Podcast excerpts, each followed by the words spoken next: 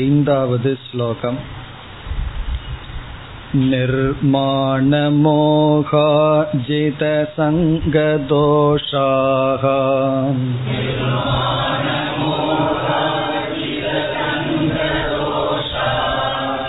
அத்யாத்மநித்யா விநிவृத்தகாமாஹ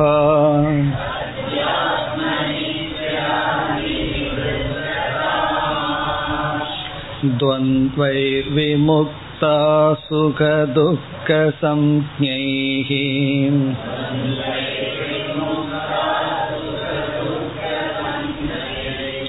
கச்சந்த்ய மூடா பதமவ்யயம் தத்.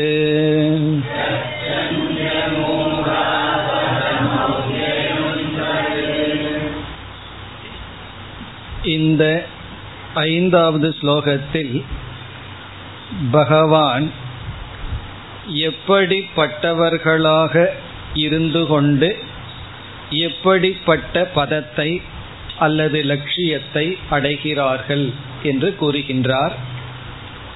இதற்கு முன் இந்த உலகத்தையே சம்சாரத்தையே ஒரு மரத்திற்கு உதாகரணமாக வர்ணித்து அதற்கு ஆணிவேராக இருப்பது பிரம்மன், ஆதாரமாக இருப்பது பிரம்ம தத்துவம் என்று கூறி இந்த சம்சாரத்திலிருந்து விடுதலை அடைய இரண்டு படிகளை கூறினார்.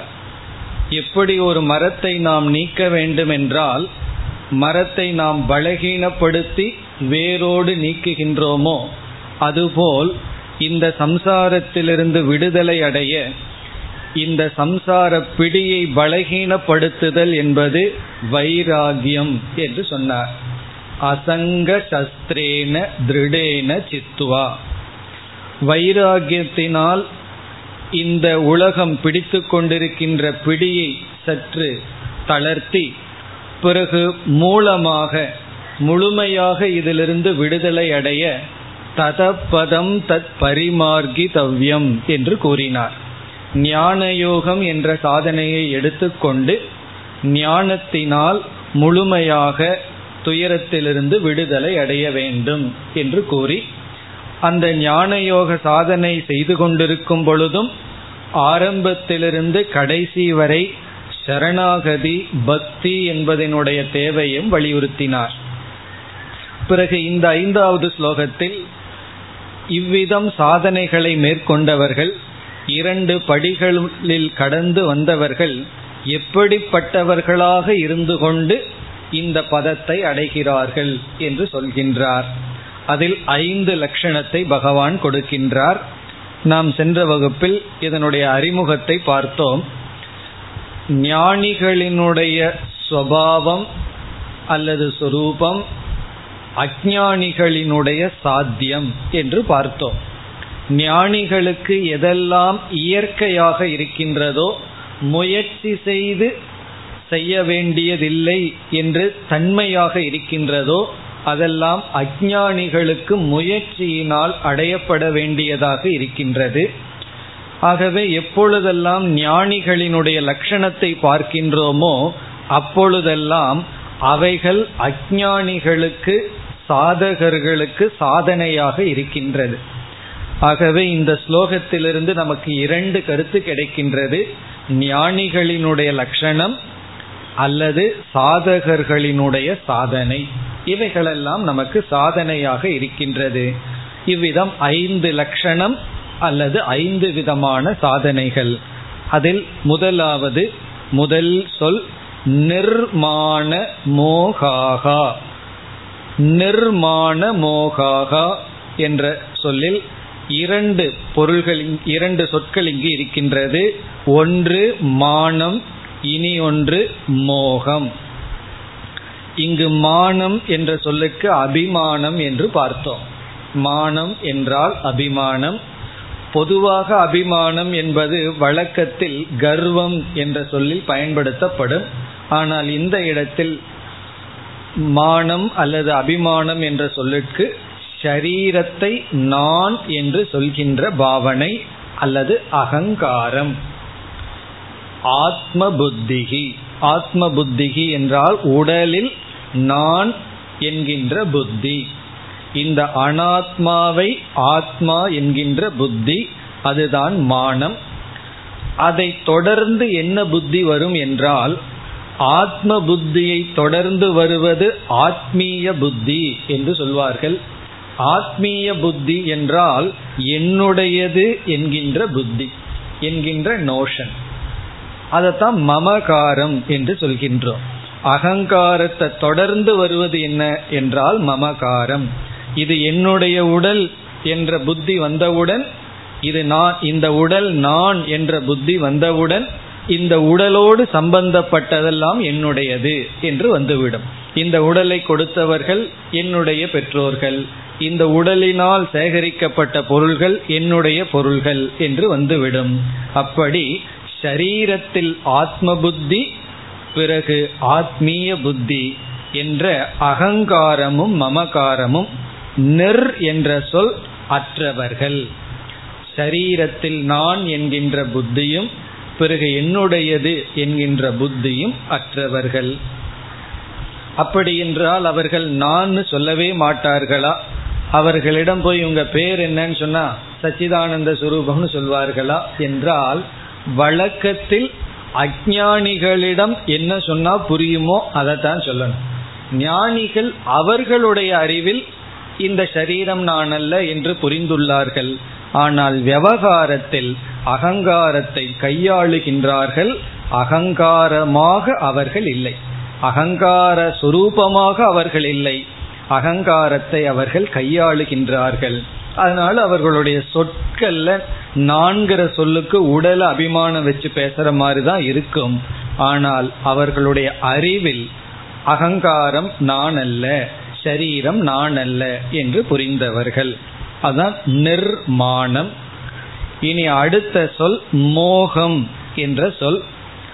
பொதுவாக மோகம் என்ற சொல்லுக்கு ஒரு பொருளுக்கு எவ்வளவு மதிப்பு இருக்கோ அதற்கு மேல் அந்த பொருளுக்கு மதிப்பு கொடுத்தால் மோகம் என்று சொல்வது. அதான் சாதாரணமான பொருள். ஒரு பொருளுக்கு எவ்வளவு வேல்யூ மதிப்பு இருக்கோ அதுக்கு மேல நம்ம மதிப்பு கொடுத்தோம்னா மோகம். இப்போ ஒரு பொருளுக்கு இவ்வளவு நாள் தான் லைஃப் அப்படின்னு இருக்கும். ஏதாவது ஒரு பொருளை வாங்கினோம்னா அதனுடைய எக்ஸ்பைரி டேட் இருக்கு, இவ்வளவு காலம்தான் அது வரும். நம்ம அதற்கு மேலே எதிர்பார்த்தோம்னா என்னன்னா அதற்கு பெயர் தான் மோகம். அப்படி எல்லா பொருளுக்கும் மேனுஃபேக்சரிங் டேட் இருக்கு, எக்ஸ்பைரி டேட் இருக்கும்போது நம்ம சரீரத்துக்கு பகவான் வச்சு தானே அனுப்பிச்சிருப்பார். அதுக்கும் ஒரு எக்ஸ்பைரி டேட் வச்சு நமக்கு தெரியாமல் அனுப்பிச்சிருக்கார். அப்போ அந்த சரீரத்தையும் அல்லது நம்மை சுற்றி இருக்கின்ற பொருள்களும் அழியக்கூடாது, தொடர்ந்து இருக்க வேண்டும் என்ற எதிர்பார்ப்பு மோகம். காரணம் என்ன? அதற்கு அவ்வளவுதான் லைஃப் என்ற சொல்லும் பொழுது அதற்கு மேல் எதிர்பார்ப்பது மோகம். அது சாதாரண பொருள். ஆனால் இந்த இடத்தில் மோகம் என்பதற்கு சங்கரர் வேறு பொருளை கொடுக்கின்றார். அவர் கொடுக்கின்ற பொருள், இந்த அகங்காரத்திற்கும் மமகாரத்திற்கும் காரணமாக இருக்கின்ற அவிவேகம் என்ற பொருளை கொடுக்கின்றார். அவிவேகம்னா ஆத்ம அஜ்ஞானம், ஆத்மாவை பற்றிய அறியாமை, அவிவேகம். இந்த அவிவேகம் அகங்காரத்துக்கு காரணம். அந்த மோகம் அற்றவர்கள். நிர் என்ற சொல் அந்த மோகம் அற்றவர்கள் என்றால் அறியாமை அற்றவர்கள். இப்ப அறியாமையை நீக்கி அந்த அறியாமையின் விளைவாக வருகின்ற உடலில் இருக்கின்ற நான் என்ற புத்தியை நீக்கியவர்கள் நிர்மாண மோகாகா, மானமும் மோகமும் அற்றவர்களாக இருப்பவர்கள். இது முதல் லட்சணம், ஞானிகளினுடைய முதல் லட்சணம். ஷரீர அபிமானமும் மமகாரமும் அற்றவர்கள், ஷரீர அபிமானத்திற்கு காரணமான ஆத்ம அஜ்ஞானத்தை நீக்கியவர்கள். இனி நாம் இரண்டாவது சொல்லுக்கு செல்லலாம். ஜித சங்க தோஷாகா. ஜிதம் என்றால் வென்றவர்கள், வெற்றியை அடைந்தவர்கள். ஜிதம்னா வெற்றி. எதை வென்றவர்கள்? ஒரு தோஷத்தை வென்றவர்கள். தோஷத்தை வென்றவர்கள். என்ன தோஷம்? சங்கதோஷம், சங்கம் என்கின்ற தோஷத்தை வென்றவர்கள். இப்ப ஜித சங்க தோஷாகா என்றால் சங்க தோஷத்தை வென்றவர்கள். சங்கதோஷம் என்றால் என்ன? நம்முடைய மனதில் இருக்கின்ற ஒரு இயற்கையான சுபாவமான தோஷம் இது. அதாவது ஒரு பொருளோடு தொடர்ந்து கொஞ்ச நாள் நம்ம சம்பந்தம் வைத்திருந்தால், உறவு வைத்திருந்தால், ஏதோ ஒரு விதமான சங்கம் நமக்கு அந்த பொருளுடன் விடுகின்றது. அதனாலதான் சில சமயங்கள்ல எந்த பொருள் இல்லாம இருந்து பார்க்கணும்னு சொல்வார்கள். அது முழுமையா முடியாவிட்டாலும் கொஞ்சம் கொஞ்சம் அந்த பொருள்ல நமக்கு பற்று விடவில்லைங்கிறத உறுதி செய்ய அல்லது வராமல் இருக்க. அதனாலதான் வானப்பிரஸ்த ஆசிரமத்தில் என்ன சொன்னார்கள், ஊருக்குள்ள வீட்டுல இருக்கிற வரைக்கும் சங்கம் உன்னை விடாது, அதனால விட்டுட்டு சென்று விடு என்று சொன்னார்கள். அப்படி சங்கம் என்றால் நம்முடைய மனம், நம்முடைய இந்திரியங்கள் ஒரு பொருளின் மீது தொடர்ந்து அதோடு இருக்கும் பொழுது ஏதோ ஒரு விதமான பற்று அந்த பொருள் மீது நமக்கு வந்துவிடும். அந்த பொருளை விரும்புவதுதான் சங்கம்னு அர்த்தம் அல்ல, அந்த பொருள் மீது வெறுப்புங்கிற ஒரு உணர்வு நமக்கு வந்துவிடும். ஏதோ ஒரு பற்று இங்கு சங்கம் என்று சொல்லப்படுகிறது. அந்த சங்கம் அன்பா இருக்கலாம், பாசமா இருக்கலாம், வெறுப்பா இருக்கலாம். சில பேர்த்தோட தொடர்ந்து கொஞ்ச நாள் இருந்து என்ன ஆகிவிடுகின்றதுன்னு சொல்கிறார்கள், உன்னோட இருந்து இருந்து சலிச்சு போச்சு, கொஞ்ச நாள் பிரிஞ்சிருப்போம் அப்படின்னு சொல்லுவார்கள். காரணம் என்ன? அந்த சங்க தோஷம் இதுதான். அது வெறுப்பா இருக்கலாம், வெறுப்பா இருக்கலாம், கோபம் வரலாம். அப்படி சங்க தோஷம்ங்கிறது மனதுக்கு இருக்கின்ற ஒரு பற்று. ஒரு சன்னியாசி வீட்டிலிருந்து ரொம்ப வருஷம் ஆசிரமத்தில் இருந்தார். பல வருஷத்துக்கு அப்புறம் வீட்டுக்கு போனார். அவருடைய அண்ணனுடைய குழந்தைகள் எல்லாம் இருந்தது, 2 வயசு 3 வயசு. 2 நாள் வீட்டில் இருந்தார். பிறகு திரும்பி வந்தா 3 நாள் அவருக்கு என்ன இருந்ததா, அந்த குழந்தை தான் கனவுல இருந்ததுதான். காரணம் என்ன? அதுதான் சங்க தோஷம்ங்கிறது. அது எந்த விஷயமாக இருந்தாலும் ஒரு பொருளோடு தொடர்ந்து 2 நாள் இருந்தாவே என்ன ஆகிறது, மனதிற்குள் ஒரு பற்று, அந்த எண்ண ஓட்டங்கள் விடுகின்றது. அப்படி இந்த சங்க தோஷம், சங்கத்தையே பகவான் தோஷம்னு சொல்றார். சங்கம் இருக்கட்டுமே சொல்லக்கூடாதுங்கிறதுனாலதான் சங்க தோஷத்தை வென்றவர்கள். பொதுவாக சங்கம் என்ற, சங்கம்னா இங்கு பற்று, அட்டாச்மெண்ட், அதனோட இணக்கம். இது எதோடு வரும் என்றால் ஏற்கனவே நம்மிடம் இருக்கின்ற பொருளுடன் தான் சங்கம் என்ற தோஷம் நமக்கு வரும். நம்மிடம் இல்லாத பொருள் மீது வருகின்ற சங்கத்திற்கு வேறொரு பெயர். அதையும் இந்த ஸ்லோகத்திலேயே பகவான் பிறகு குறிப்பிடுகின்றார். இப்ப இருக்கின்ற பொருள் மீது வருகின்ற பற்றுக்கு பெயர் சங்கம். இல்லாத பொருள் மீது பற்று வரும், அதுக்கு வேற சொல், அது வேறு தத்துவம். இப்போ நம்ம கிட்ட என்னென்ன பொருள் எல்லாம் இருக்கோ அந்த பொருள் மீது வருகின்ற பற்று தான் சங்கம். சில பேர் ஒரு பேனாவை வாங்கி வச்சிருப்பார்கள், அது மேலே சங்கம் வந்துடும், அது எழுதாது, ஒன்றும் பண்ணாது. காரணம் என்னென்னா, எப்போவோ அதில் எக்ஸாம் எழுதி பாஸ் ஆகிட்டோமா, அதனால என்னென்னா அந்த பேனா மேலே சங்கம். பிறகு ஒருவருடைய வீட்டுக்கு சென்று இருந்தேன், 70,000 ரூபா விலை கொடுத்து ஒரு ஓட்ட வாட்சை வாங்கி வச்சிருக்காரு. காரணம் என்ன? ஆன்டிக் வேல்யூவா, ஏதோ 100 வருஷத்துக்கு முன்னாடி செஞ்ச வாட்சா, அது ஒரு குப்பை மாதிரி இருக்கு. ஆனா அதுக்கு அவர் என்னன்னா சங்கம். இப்படி இந்த பொருள்கள் மீது வருகின்ற பற்று தான் சங்கம் என்று சொல்வது. அதை ஏன் பகவான் தோஷம் என்று சொல்றாருன்னா, அந்த சங்கம் நம்முடைய மன அமைதியை கெடுக்கின்றது, சரீர அபிமானத்தை வளர்க்கின்றது, காமக்ரோத லோபம் என்கின்ற எல்லா விதமான உணர்வுகளுக்கும் அந்த சங்கம் காரணமாக இருக்கின்றது. இங்கு சங்கம் என்றால் மனிதர்கள் மீது மட்டும் வைப்பதல்ல, பொருள்கள் மீதும், அல்லது வீட்டில் சில பேர்த்துக்கு அந்த இடத்திலேயே பற்று இருக்கும். தூங்கிறது எங்க தூங்குனா என்ன, ஆனா சில பேர்த்துக்கு இடம் மாறினா தூக்கம் வராது. காரணம் என்னன்னா அது ஒரு சங்கம். தூங்கும்போது எந்த இடத்துல தூங்குறோம் நமக்கு தெரியாது, இருந்தாலும் மனது அதற்கு அடிக்ஷன், பழகி விட்டது.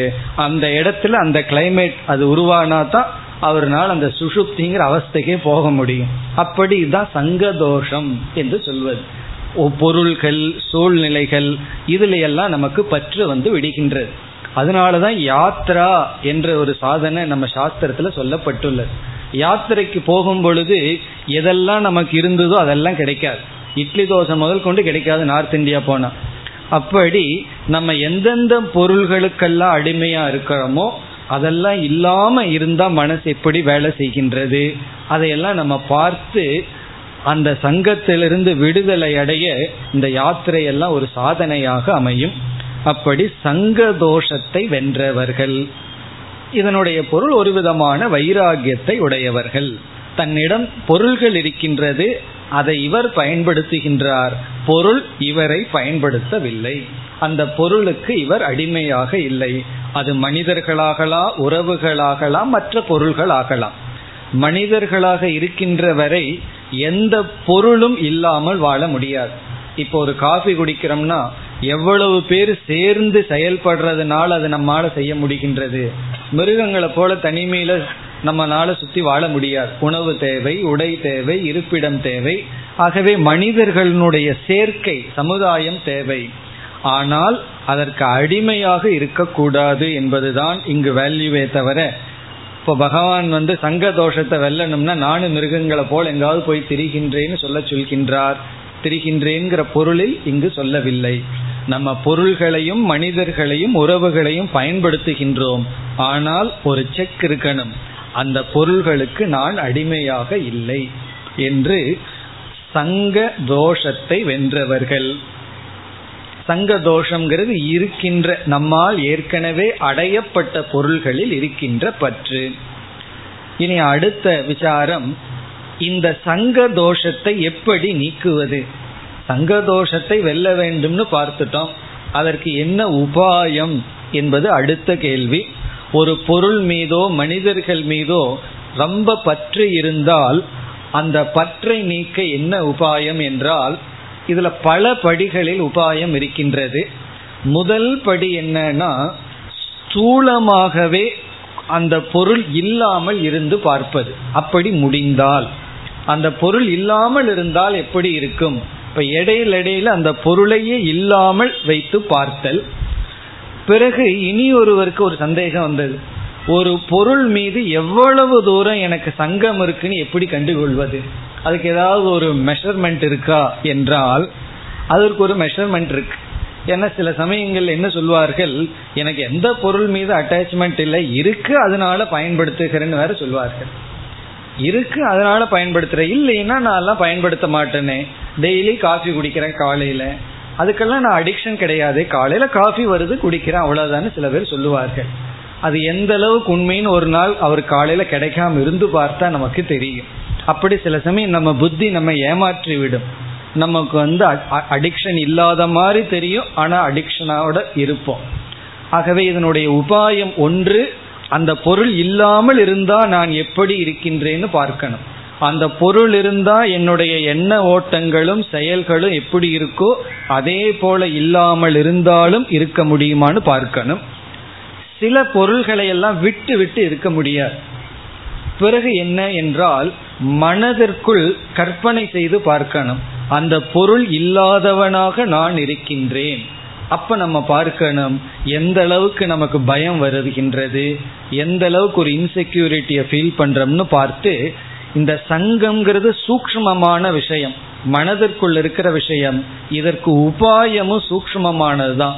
ஸ்தூலமா ஏதோ கொஞ்சம் செய்யலாம், யாத்திரை போயிட்டு வர்றதும் கூட சங்க தோஷத்திலிருந்து விடுதலை அடைய சாதனை தான்.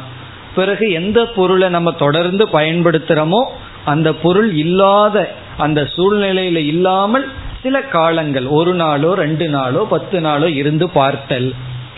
பிறகு மனதிற்குள்ளதான் சிந்திக்க வேண்டும். காரணம், சங்கம் ரொம்ப சூக்ஷ்மமான ஒரு விதமான பற்று. விவேகத்தினாலதான் சங்கத்தை நீக்க முடியும். பிறகு இந்த ஆன்டிபயோட்டிக்ஸ் போல கொஞ்சம் ஹெவி டோஸ் என்னன்னா, எந்த பொருளை எனக்கு பற்றோ அதில் இருக்கின்ற குறைகளையும் பார்க்க வேண்டும். அந்த குறைய பார்த்துட்டோம் அப்படின்னா அந்த சங்கத்திலிருந்து நாம் நீங்கி விடுவோம். அது எந்த விதமான உறவாக இருந்தாலும் அந்த உறவுகளோ பொருள்களோ நம்மை அடிமைப்படுத்தும் என்று இந்த குறை தெரியாததுனாலதான் பொருள்கள் மீது நம்ம பற்றோடு இருக்கோம். பொருள்கள் இருக்கின்ற குறை நமக்கு தெரிந்தால் பிறகு அந்த பொருள்களுக்கு நாம் அடிமையாகாமல் இருப்போம். இவ்விதம் இந்த யாத்திரை முதல் கொண்டு சற்று அந்த பொருளிலிருந்து விலகி இருத்தல், இதைத்தான் உபரதிகி என்று சொல்வது. உபரதி என்றால் விலகி இருத்தல். உபரதிங்கிறது ஒரு சாதனை. எதற்குனா சங்க தோஷத்தை வெல்ல. எந்த பொருள்கள் எந்த மனிதர்களோடு நெருங்கி இருக்கிறோமோ அவர்களிடமிருந்து சற்று விலகி இருத்தல். இந்த குழந்தைகளை ஸ்கூலுக்கு அனுப்புறது குழந்தைகளுக்கு மட்டும் ட்ரைனிங் இல்லை, பெற்றோருக்கு தான் பெரிய ட்ரைனிங். அதே போல் ஹாஸ்டலுக்கு அனுப்புறதுன்னா அவங்களுக்கு கொடுக்குற ட்ரைனிங் இல்லை, பெற்றோர்களுக்கு தான் ட்ரைனிங். காரணம் என்னன்னா ஒரு பொருளோடு இருக்க இருக்க ரொம்ப பற்று வந்துடும். பிறகு அவர்களோட மீது நமக்கு பற்று இருக்கிறதுனால அவர்களுக்கு என்ன நன்மையோ அதை செய்யறதுக்கே பயந்துக்குவோம். காரணம் என்ன? பிரியக்கூடாது என்று. அப்படி ஸ்தூலமாக பிரிந்து இருத்தல். அந்த காலத்துல குருகுலம் இருந்தது, அதுதான் இந்த காலத்துல ஹாஸ்டல்ங்கிற பேர்ல இருக்கு. அப்படி பிரித்து இருந்தல், அறிவு பூர்வமாக அந்த பொருளில் இருக்கின்ற தோஷங்களை சிந்தித்தல். அப்படிப்பட்ட உபாயத்தின் மூலமாக சங்க தோஷத்தை நாம் வெல்ல வேண்டும்.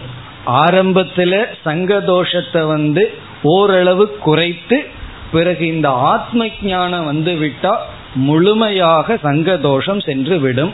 காரணம் என்னன்னா இந்த ஆத்ம ஞானத்தில் ஆத்மாங்கிற ஒரு பொருளை தவிர இரண்டாவது பொருள் கிடையாது. ரெண்டாவது பொருள் ஒன்று இருக்குன்னு புத்தியில சொன்னாத்தேன்னு அதன் மீது சங்கம் வைக்க. இப்போ ஆத்ம ஞானம்தான் முழுமையான சங்க தோஷத்தை நீக்கும். காரணம், அங்கு பற்று வைக்க இரண்டாவது பொருள் இல்லை. நான் ஒருவன்தான் இருக்கின்றேன், நான் ஒருவன்தான் அனைத்து பொருளாகவும் இருக்கின்றேன். சாப்பிடுபவனும் நான் தான், சாப்பிட்ற பொருளும் நான் தான். பகவான் இந்த அத்தியாயத்திலே பிறகு சொல்ல போறார், நான் தான் சாப்பிட்றவன், சாப்பிட்றதும் நான் தான், சாப்பிடப்படும் பொருளும் நான் தான் சொல்ல போற. அப்படி அத்வைத ஞானத்துல இரண்டாவது பொருள் இல்லாத காரணத்தினால் எல்லாமே என்னுடைய வெளிப்பாடு, ஆகவே சங்கம் இல்லை. இப்படி இவர்கள் ஞானத்தினால் சங்க தோஷத்தை முழுமையாக வென்றவர்கள். இனி மூன்றாவது சாதனை அல்லது அவர்களுடைய மூன்றாவது சொரூபம் அத்தியாத்ம நித்யாகா. நித்யாகா என்றால் இந்த இடத்தில் என்றும் ஈடுபட்டு கொண்டு இருப்பவர்கள், தன்னை ஈடுபடுத்தி கொண்டு இருப்பவர்கள், முழுமையாக அதில் தங்களை ஈடுபடுத்தி கொண்டு இருப்பவர்கள். எதில் என்றால் அத்தியாத்ம. அத்தியாத்ம என்றால் ஆத்ம விசாரத்தில், ஆத்ம சிந்தனையில். அதி என்றால் அதை குறித்த என்று பொருள். ஆத்ம என்றால் ஆத்மானம் அதிகிருத்திய, ஆத்மாவை குறித்த சிந்தனையில், ஆத்மாவை குறித்த சிந்தனையில் நித்தியாகான முழுமையாக தங்களை ஈடுபடுத்தி கொண்டவர்கள். விருத்தஸ்தாவது சிந்தா சக்தகன்னு சொல்லப்பட்டிருக்கு. அதாவது எதையாவது மனதில் நினைத்து கொண்டு அந்த உள்ள ஓடிட்டே இருக்கும் ஏதாவது ஒரு எண்ணங்கள். அப்படி இவர்களுக்குள்ள என்ன ரீல் ஓடிக்கொண்டிருக்கும்னா ஆத்ம விஷயமான சிந்தனைகள், ஆத்ம விசாரத்தில் முழுமையாக ஈடுபட்டவர்கள். எதை பார்த்தாலும் எந்த எக்ஸாம்பிள் பார்த்தாலும் உடனே ஆத்மா அனாத்மாவா தான் அவர்கள் கனெக்ட் பண்ணுவார்கள். எந்த சூழ்நிலைகளிலும் அவர்களுக்கு இந்த சிந்தனையே ஓடிக்கொண்டிருக்கும். அத்தியாத்ம நித்யாகா, ஆத்ம அனாத்ம விவேகத்திலும் ஆத்ம சிந்தனையிலும் ஈடுபட்டு கொண்டிருப்பவர்கள். அதனாலதான் அவர்கள் இந்த ஞானத்தை அடைந்தார்கள். ஞான யோக நிஷ்டாகா அப்படின்னு அர்த்தம். அத்தியாத்ம நித்யாகனா ஞான யோகத்தில் நிஷ்டை அடைந்தவர்கள். ஞான யோகத்துல நிஷ்டை அடைஞ்சா அதனுடைய பலன் ஞானத்தில் நிஷ்டை அடைவார்கள். ஞான யோகத்துக்கு ஞானத்துக்கு என்ன வித்தியாசம்? ஞான யோகம் என்பது ஞானத்தை கொடுக்கின்ற சாதனைகள். அந்த ஞானத்தை கொடுக்கின்ற சாதனைகளை மூன்று படியில் உபனிஷத்துக்களில் பிரிக்கப்படும். முதல் படி என்னவென்றால் இந்த மூன்று படி அத்தியாத்மம், ஆத்மாவை பற்றி சிந்தித்தல்னா எப்படி? முதல் படி விவேகம் என்று சொல்லப்படுகிறது. விவேகம்னா பிரித்தல். இந்த இடத்துல பிரித்து பார்க்கறது, எது நிலையானது எது நிலையற்றதுன்னு பிரிக்கிறது தான் முதல் சிந்தனை. இதை நம்ம செய்யறதே கிடையாது. ஏதாவது ஒரு பொருளை பார்த்தோம்னா இது எவ்வளவு நாளைக்கு நிலையானதுன்னெல்லாம் பிரிக்காம வச்சிருக்கோம். அப்படி பிரித்தல், நிலையானது நிலையற்றது என்று பிரித்தல் முதல் விதமான விவேகம், முதல் படி. பிறகு இரண்டாவது, பிரிச்சதுக்கு அப்புறம் என்ன செய்யணும்னா, பிரிச்சதற்கு அப்புறம் விவேகத்திற்கு பிறகு நிஷேதம் என்று சொல்லப்படும். நிஷேதம்னா அனாத்மா அல்லது அனித்தியத்தை நீக்குதல். அரிசியும் கல்லும் கலந்திருக்கு, என்ன செய்வோம்னா முதல்ல என்ன பண்ணுவோம், பிரிப்போம். பிரிச்சதுக்கு அப்புறம் என்னன்னா பிரிச்சு நம்ம குக்கர்ல போடுவோமான்னா, பிரிச்சதுக்கு அப்புறம் நீக்குதல். எதை நீக்குவோம்? அரிசியை நீக்க மாட்டோம், கல்லை நீக்குதல். அது நிஷேதம். இதிலிருந்து பிரிச்சா போதாது, பிரிச்சு நீக்க வேண்டும். பிரிச்சு நீக்கியாச்சு, அதற்கப்புறம் மூன்றாவது என்ன என்றால் அந்த அரிசியை பயன்படுத்துகிறோம். அதை எப்படி பயன்படுத்தினா நம்ம வயிற்றுக்குள்ள போகுமோ அப்படி பயன்படுத்தி அதன் மயமாக்குகின்றோம். இப்ப மூன்றாவது நிஷ்டா. விவேகம், நிஷேதம், நிஷ்டா. நிஷ்டானா அந்த நித்தியத்தில் நிலை பெறுதல். பிரித்தல், நீக்குதல், நிலை பெறுதல். இதுதான் ஞான யோகம். ஞான யோகத்தை நம்ம வேறொரு கோணத்துல பார்த்தோம், சிரவணம், மனனம், நிதித்தியாசனம்னு பார்த்தோம். இனி ஒரு கோணத்துல ஞான யோகம், விசாரத்தை நம்ம பிரிக்க வேண்டும் என்றால் அல்லது விசாரத்தை முறைப்படுத்த வேண்டும் என்றால் பிரித்தல், நீக்குதல், நிலைத்தல். எதையும் பிரிக்கின்றோம், உண்மையும் பொய்யும் வேறுபாடு தெரியாம கலந்திருக்கு, அது எது உண்மை எது பொய், எது நிலையானது எது நிலையற்றதுன்னு பிரித்தல். பிறகு நிலையற்றதை நீக்குதல், பிறகு நிலையானதில் நிலைத்தல். இந்த விசாரத்தில் அவர்கள் முழுமையாக தங்களை ஈடுபடுத்தி கொண்டவர்கள்.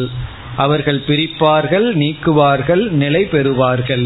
இப்படி இருப்பவர்கள் அத்தியாத்ம நித்யாகா.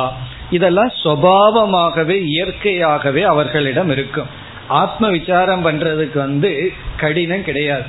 இப்ப தேவையில்லாத மேகசைன் எடுத்து படிக்கிறதுக்கு யாரும் சொல்லி கொடுக்க வேண்டிய அவசியம் இல்லை, அது டைம் போயிடும். ஆனா உபனிஷத் புஸ்தகத்தை 1 மணி நேரம் படிச்சோம்னா உடனே ஒரு காஃபி தேவைப்படுது அல்லது ஒரு டீ தேவைப்படுது. காரணம் என்ன? ரொம்ப கஷ்டமான சப்ஜெக்ட், ரொம்ப கஷ்டமா நம்ம ஃபீல் பண்றோம். இது ஏன்னா அதுல நமக்கு இன்னும் சுவை வரவில்லை. ஆனா இந்த புஸ்தகம் எப்படி என்றால் ஞான நிஷ்டை அடைந்தவர்களுக்கு இது அது புரிய வைக்கணும்னா அந்த லோக்கல் மேகசைனுக்கு உதாரணமா சொல்லி ஆகணும். அஞ்ஞானிகளுக்கு அது எப்படி சுவையோ அதே போல ஞானிகளுக்கு இதில் தான் சுவை. அப்படி அவர்கள் அதில் சுபாவமாக ஈடுபட்டு கொண்டிருப்பார்கள், ஆத்ம சிந்தனையில் இருப்பார்கள். இது மூன்றாவது லட்சணம். இனி 4வது, வினிவிருத்த காமாகா. வினிவிருத்த காமாகா என்றால் ஆசையை நீக்கியவர்கள். நிவிருத்தம் என்றால் நீக்கியது, வி என்றால் விசேஷமாக முழுமையாக, காமாக என்றால் ஆசை. இந்த இடத்தில் ஆசை என்பது நம்மிடம் இல்லாத பொருள்கள் மீது வருகின்ற ஒரு உணர்வு, நம்மிடம் இருக்கின்ற பொருள் மீது வருகின்ற பற்ற சங்கம்னு பகவான் ஏற்கனவே சொன்னார். சங்க தோஷம்ங்கிறது இருக்கின்ற பொருள் மீது வருகின்ற பற்று. நம்ம கிட்ட இருக்கிற பொருள் ரொம்ப குறைவு, அல்பமானது. இல்லாத பொருள் எவ்வளவுனா, இல்லாத பொருள் எவ்வளவோ இருக்கு, அதன் மீது எத்தனையோ பொருள் இல்லாதது. அந்த இல்லாத சில பொருள்கள் மீது வருகின்ற பற்று தான் இங்கு காமக என்று சொல்லப்படுகிறது. இப்ப காமகன நம்மிடம் இல்லாத பொருள்கள் மீது நாம் வளர்த்தி கொண்ட ஆசை, அதை நீக்கியவர்கள். நிவர்த்தம்னா அந்த ஆசையை நீக்கியவர்கள். அந்த வீங்கிற சொல் எதை குறிக்கின்றது? வாசனையுடன் சேர்ந்து நீக்கியவர்கள். விசேஷேன அந்த ஆசையினுடைய ட்ரேஸும் கூட இல்லையா, அந்த ஆசையினுடைய அடிச்சுவடு இல்லாமல் வாசனையுடன் சேர்ந்து நீக்கியவர்கள். சில சமயம் ஆசை போயிடும், அந்த வாசனை கொஞ்சம் பெருங்காய மாதிரி ஒட்டிட்டு இருக்கும். பெருங்காய டப்பால் ஒரு வாசம் வருமே, அது போல் அந்த வாசனை வரும். நேரம் வந்தால் திடீர்னு பிடிச்சிக்கும். ரொம்ப வருஷம் விட்டு இருப்பார்கள், திடீர்னு அந்த நேரம் வந்த உடனே அது நம்மை பிடித்து கொள்ளும்ங்கிறது. அந்த ஆசையினுடைய அடிச்சுவடு மனதில் ஒட்டி கொண்டு இருக்காதாம். அப்படி நீக்கியவர்கள். இதுவும் ஞானத்தினால்தான் ஒரு பொருள் மீது ஆசை வந்து அந்த பொருளை பார்த்தவுடன் வந்து விடாது. அப்படி வர்றதா இருந்தால் நம்ம ரோட்ல எவ்வளவு பொருளை பார்க்கிறோம், கடைக்கு எவ்வளவு பொருளை பார்க்க போறோம், இந்த விண்டோ ஷாப்பிங் சொல்றமே, பார்க்க வேடிக்கை பார்க்கறதுக்குனே கடைக்கு போறது, அவனும் அதுக்கு தான் வச்சிருக்கான். ஆனா அத்தனை பொருள்கள் மீது ஆசை வருவதில்லை, சில பொருள் மீது வருகின்றது. அதை மீண்டும் மீண்டும் பார்த்து சிந்திச்சு சிந்திச்சு அதில் இருக்கிற குணங்களை எல்லாம் நினைக்க நினைக்க அந்த ஆசையிலிருந்து விடுதலை அடையணும்னு என்ன செய்யணும், மீண்டும் அதே பொருளை நினைக்கணும், அதனுடைய தோஷத்தை பார்க்கணும், அதனுடைய நிலையாமையை பார்க்க வேண்டும். இவ்விதம் பார்த்து ஆசையை நீக்கியவர்கள். பிறகு ஞானத்தினால ஆசையை நீங்குவதுங்கிறது அடியோடு நீக்குவது போல உபனிஷத்துல எல்லாம் மிக அழகாக வர்ணிக்கப்படும். இவனுக்கு வந்து ஞானிக்கு ஒரு பொருள் மீது ஆசை ஏன் நீங்குதுன்னா இவனே அந்த பொருளாக மாறி விடுகின்றானா. இது ஒரு ஃபிகரேட்டிவா சொல்றது. இதனுடைய பொருள் என்னன்னா இவன் அந்த பொருளை தனக்கு வேறாக பார்ப்பதில்லை. எந்த பொருள் மீது ஆசை வரும்? இப்போ ஒருவருக்கு வந்து எனக்கு மூக்கு வேணும்னு ஆசை வர, காரணம் என்ன, ஏற்கனவே அவருக்கு இருக்கு.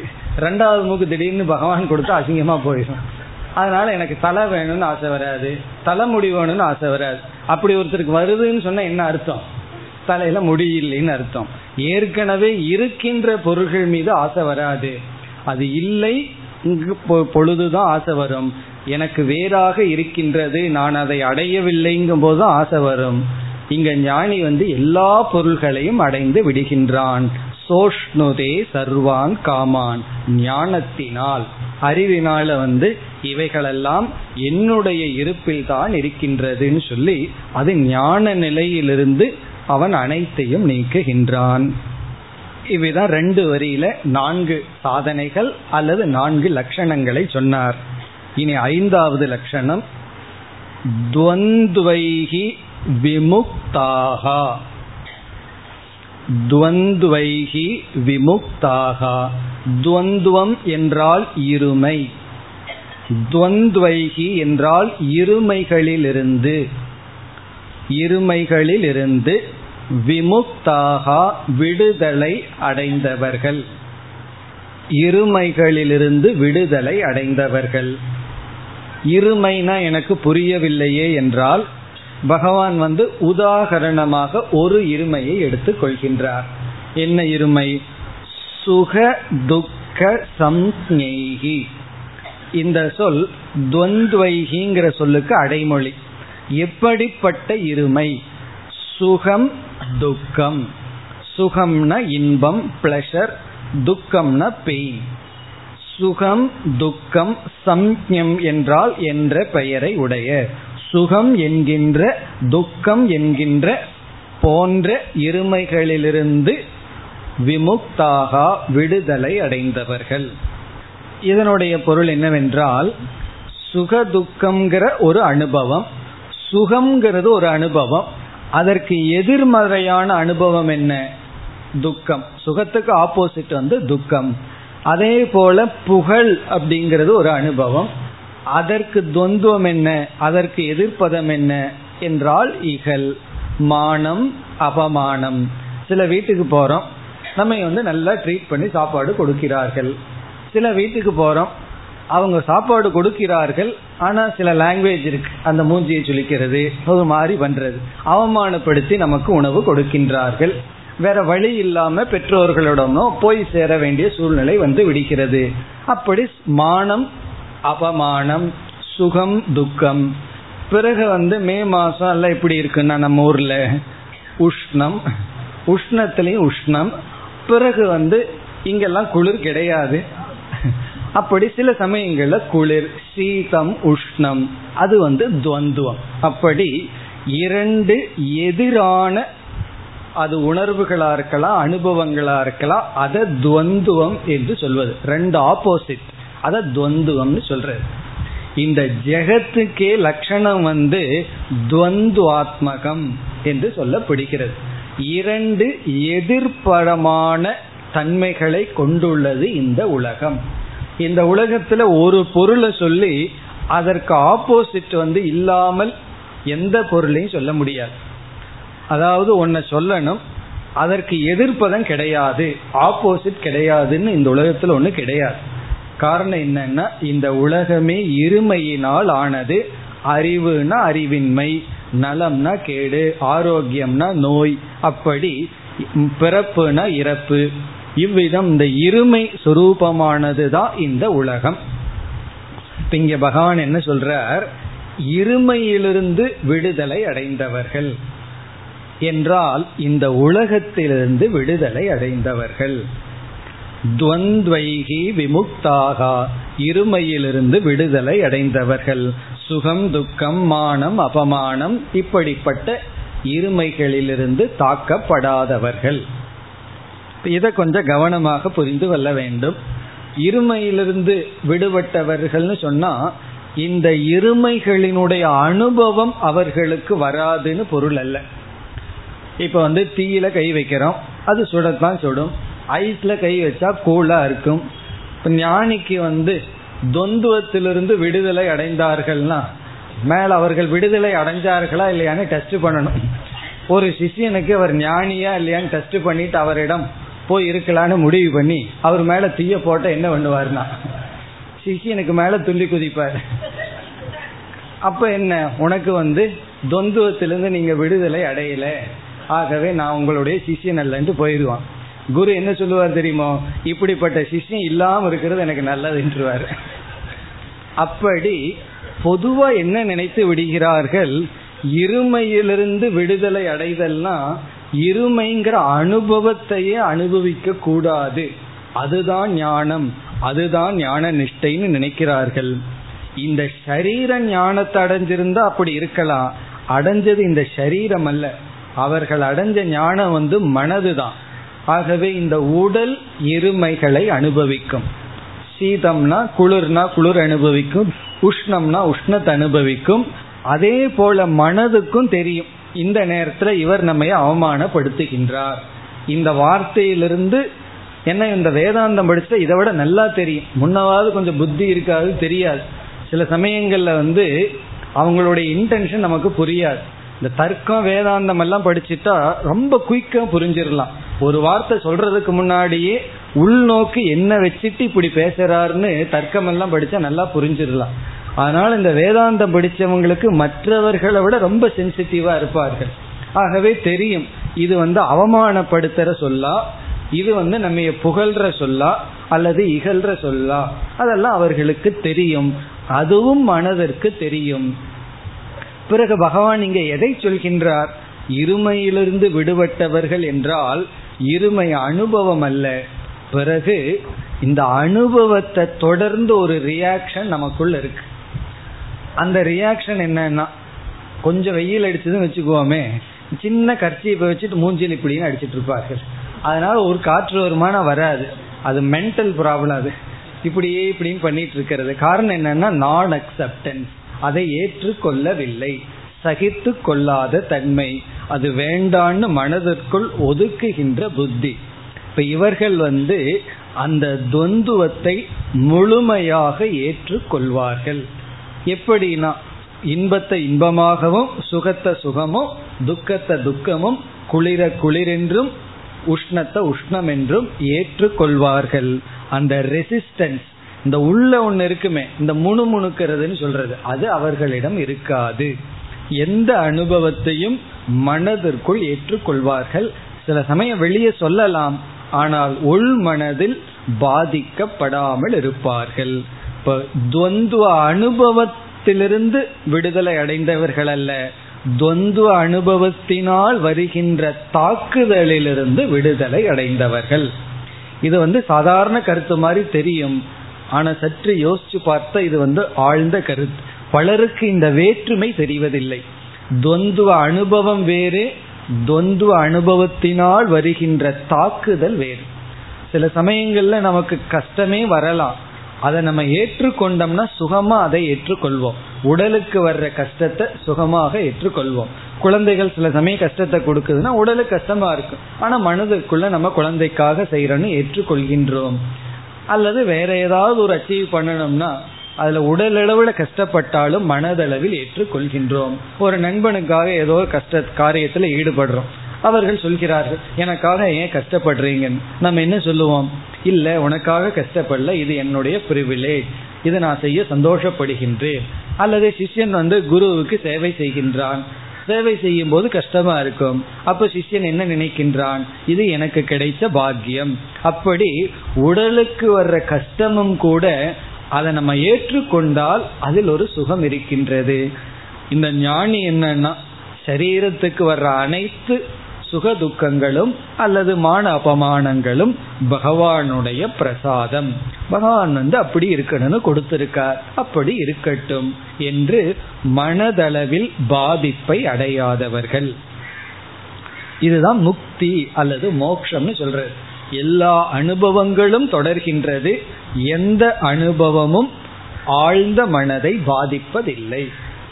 அதைத்தான் இறுதியாக சொல்கின்றார் இங்கு, துவந்த்வைகி விமுக்தாக, சுகதுக்கம் என்ற இருமையிலிருந்து முழுமையாக, இங்கேயும் வி என்ற சொல் விசேஷேன, முழுமையாக விடுபட்டவர்களாக இருக்கின்றார்கள். விளக்காசிரியர் இனியொரு கருத்தும் கூறுகின்றார், சுகம் துக்கம், பிறகு சுககேது துக்ககேது. சுககேது என்றால் சுகத்துக்கு காரணமாக இருப்பது, துக்கஹேது என்றால் துக்கத்துக்கு காரணமாக இருப்பது. இவர்கள் வந்து சுகத்தையும் துக்கத்தையும் ஏற்றுக்கொள்வது போல சுகத்துக்கெல்லாம் என்ன காரணமோ அதனிடமும் விருப்பு வெறுப்பு இல்லை, துக்கத்துக்கு என்ன காரணமோ அதனிடமும் விருப்பு வெறுப்பு இல்லை. இப்ப சுகம் சுக காரணம், துக்கம் துக்க காரணம், இந்த இருமையிலிருந்து முழுமையாக விடுதலை அடைந்தவர்கள். இதெல்லாம் எதற்கு நம்ம படிக்கிறோம்னா, அப்பொழுதுதான் அந்த மோட்சத்துல பற்று வரணும். நம்ம வந்து எனக்கு இப்படியெல்லாம் வரலையேன்னு இப்பவே அழுக ஆரம்பித்து விடக்கூடாது. இதெல்லாம் ஞான நிஷ்டை வந்தவுடன் நமக்கு வருகின்ற பலன். நம்ம அப்படிப்பட்ட பலனை நோக்கி சென்று கொண்டு இருக்கின்றோம். அதனால சீதோஷ்ணத்தினாலெல்லாம் கொஞ்சம் பாதிப்பு வந்தா நம்ம வந்து வருத்தப்பட வேண்டாம். காரணம் என்ன, நம்ம சாதகர்கள், ஞான நிஷ்டை அடைந்தவர்கள் தான் முழுமையாக கடந்து இருப்பார்கள். நம்ம ஆரம்பத்துல சில பாதிப்புகள் வந்தா பரவாயில்ல, பிறகு மெதுவாக அதை நீக்கி கொண்டு செல்ல வேண்டும். இப்ப இவ்விதம் முதல் 3 பகுதிகளில் பகவான் 5 சாதனைகளை கூறினார். இந்த 5ம் ஞானிகளினுடைய லட்சணம். அதாவது நிர்மாண மோகாகா, மானம் மோகம் இதிலிருந்து விடுதலை அடைந்தவர்கள், சங்கதோஷத்தை வென்றவர்கள், எப்பொழுதும் ஆத்ம சிந்தனையில் இருப்பவர்கள், ஆசையை அடியோடு நீக்கியவர்கள், பிறகு இருமையினால் தாக்கப்படாதவர்கள், சுகதுக்கம் என்ற இருமையினால் தாக்கப்படாதவர்கள். இனி கடைசி பகுதி, கச்சந்தி அமூடாகா. இவன் இந்த ஞானிய பகவான் எப்படி அழைக்கின்றார், அமூடாகா. மூடாகா என்றால் மூடர்கள், அமூடாகா என்றால் ஞானிகள், ஞானி நக, மூடத்தன்மை அற்றவர்கள். அப்ப இவர்களைத்தான் பகவான் அமூடாகான்னு சொல்றார். அப்படின்னு என்ன அர்த்தம்னா, மற்றவர்களெல்லாம் என்ன சொல்றார் அது நமக்கு சொல்லாமலேயே விளங்கும். அதாவது 2 பேர்த்த பக்கத்துல வச்சுட்டு நீ தான் புத்திசாலின்னு சொன்ன என்ன அர்த்தம், இனி ஒருத்தனை பத்தி சொல்லவே வேண்டான்னு அர்த்தம். இப்படிப்பட்டவர்கள் தான் அமூடாகா, மூடர்கள் அல்ல. இப்படிப்பட்டவர்கள் மூடர்கள் அல்ல. மற்றவர்கள் எல்லாம் யார், என்னுடைய பக்தர்கள் அர்த்தம். மற்றவர்கள் எல்லாம் சொல்லாமலேயே விளங்குகின்றது. அப்படி இவர்கள் எல்லாம் அமூடாகா, மூடத்தன்மை அற்றவர்கள், ஞானிகள். இவர்களுக்கு என்ன ஆகின்றது, கச்சந்தி, அடைகிறார்கள். எதை இவர்கள் அடைகிறார்கள், கச்சந்தின அடைகிறார்கள். பதம் அவ்வியம் தது, தது என்றால் அதை, அதை அடைகிறார்கள். அதை என்றால் எதை, பதம், அந்த பதத்தை, பதம்னா லட்சியம், அந்த நிலையை. அந்த நிலை எப்படிப்பட்டது, அவ்வியம், அழியாத, மாறாத, தேயாத. வியம்னா செலவுன்னு அர்த்தம், அழிவது தேய்வது அதெல்லாம் வியம். அவ்வியம் என்றால் மாறாத, என்றும் உள்ள, நித்தியமான. நித்தியமான அந்த பதத்தை, இந்த மூடத்தன்மையற்றவர்கள், அதாவது இப்படிப்பட்ட ஞானிகள் அடைகிறார்கள். இவ்விதம் முதல் 5 ஸ்லோகங்களில் பகவான் இந்த அத்தியாயத்தில் சம்சார விருட்சத்தை கூறி, சம்சாரத்தை விருட்சமாக வர்ணனை செய்து, சிலதெல்லாம் ஒப்பிட்டு சொன்னார். எதற்கு ஒப்பிடலாம் நல்லா ஒப்பிட்டு சொல்லி, பிறகு இந்த சம்சார விருட்சத்தை நீக்க வேண்டுமென்றால் இந்த சம்சாரத்தை பலகீனப்படுத்த வைராகியம் அசங்கம்ங்கிற சஸ்திரத்தை பயன்படுத்தி, பிறகு ஆத்ம ஞானத்தின் மூலமாக என்ன செய்ய வேண்டும், சம்சாரம்ங்கிற துயரத்திலிருந்து நீங்க வேண்டும் சொல்லி, அப்படி நீங்கியவர்கள் இப்படிப்பட்ட குணத்தை உடையவர்களாக இருக்கிறார்கள்னு சொன்னார்.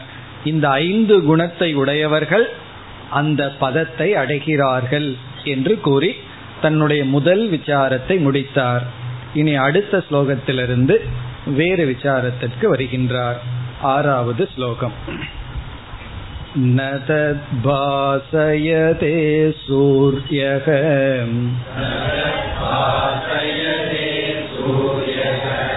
ந சசாங்கோ ந பாவகஹ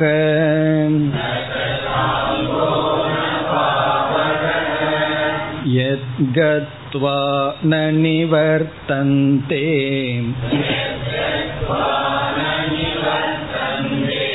தத்தாம பரமம் மம.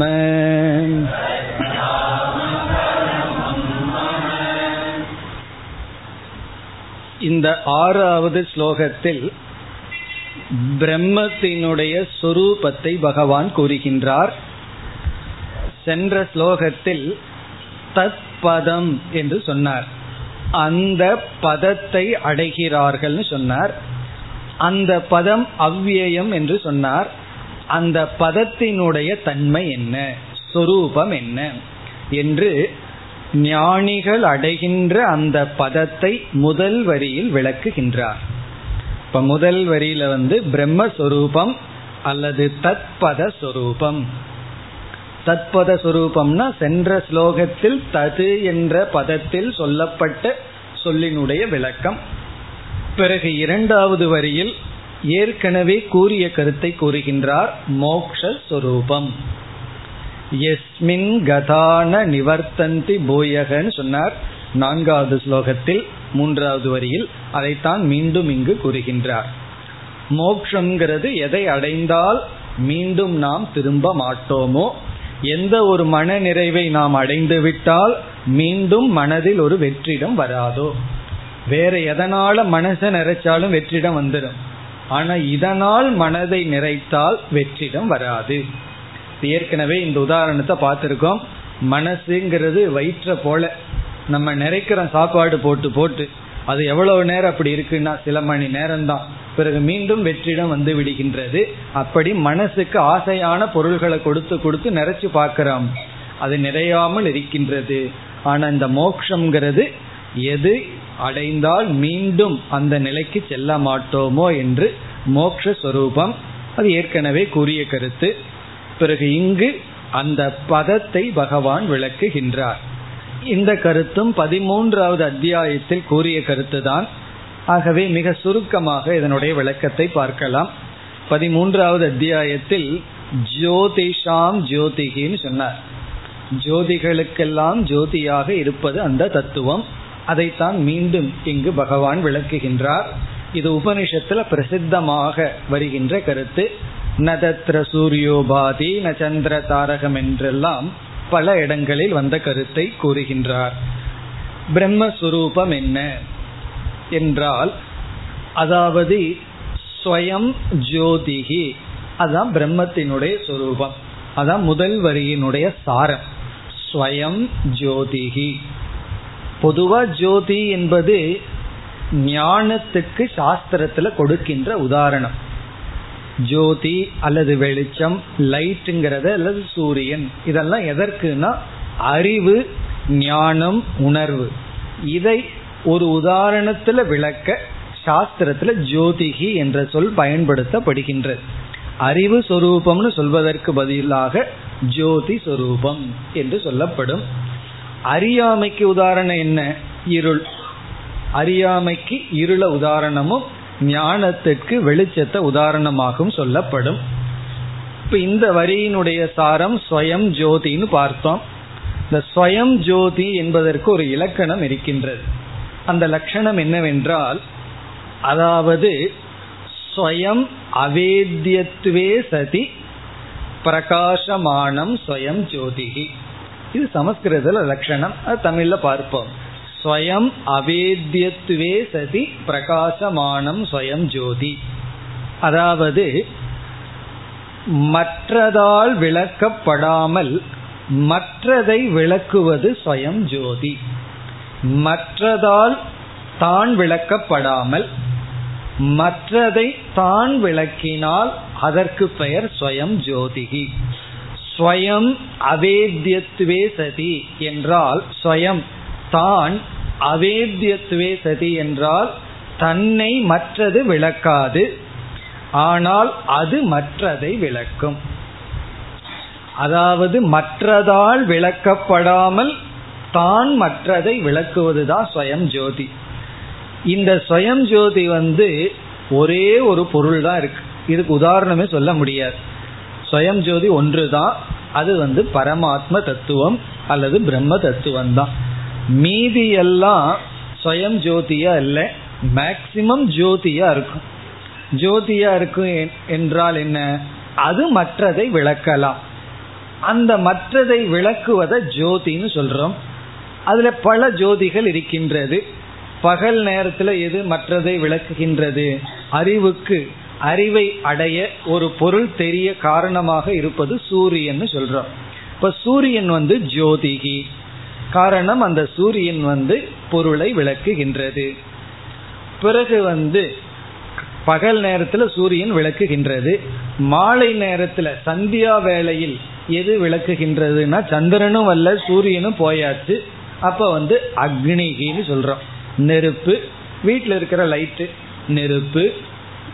பிறகு இரவு நேரத்துல சந்திரன், நட்சத்திரங்கள், பிறகு மின்னல், இவைகளெல்லாம் நமக்கு ஜோதியாக இருக்கின்றது.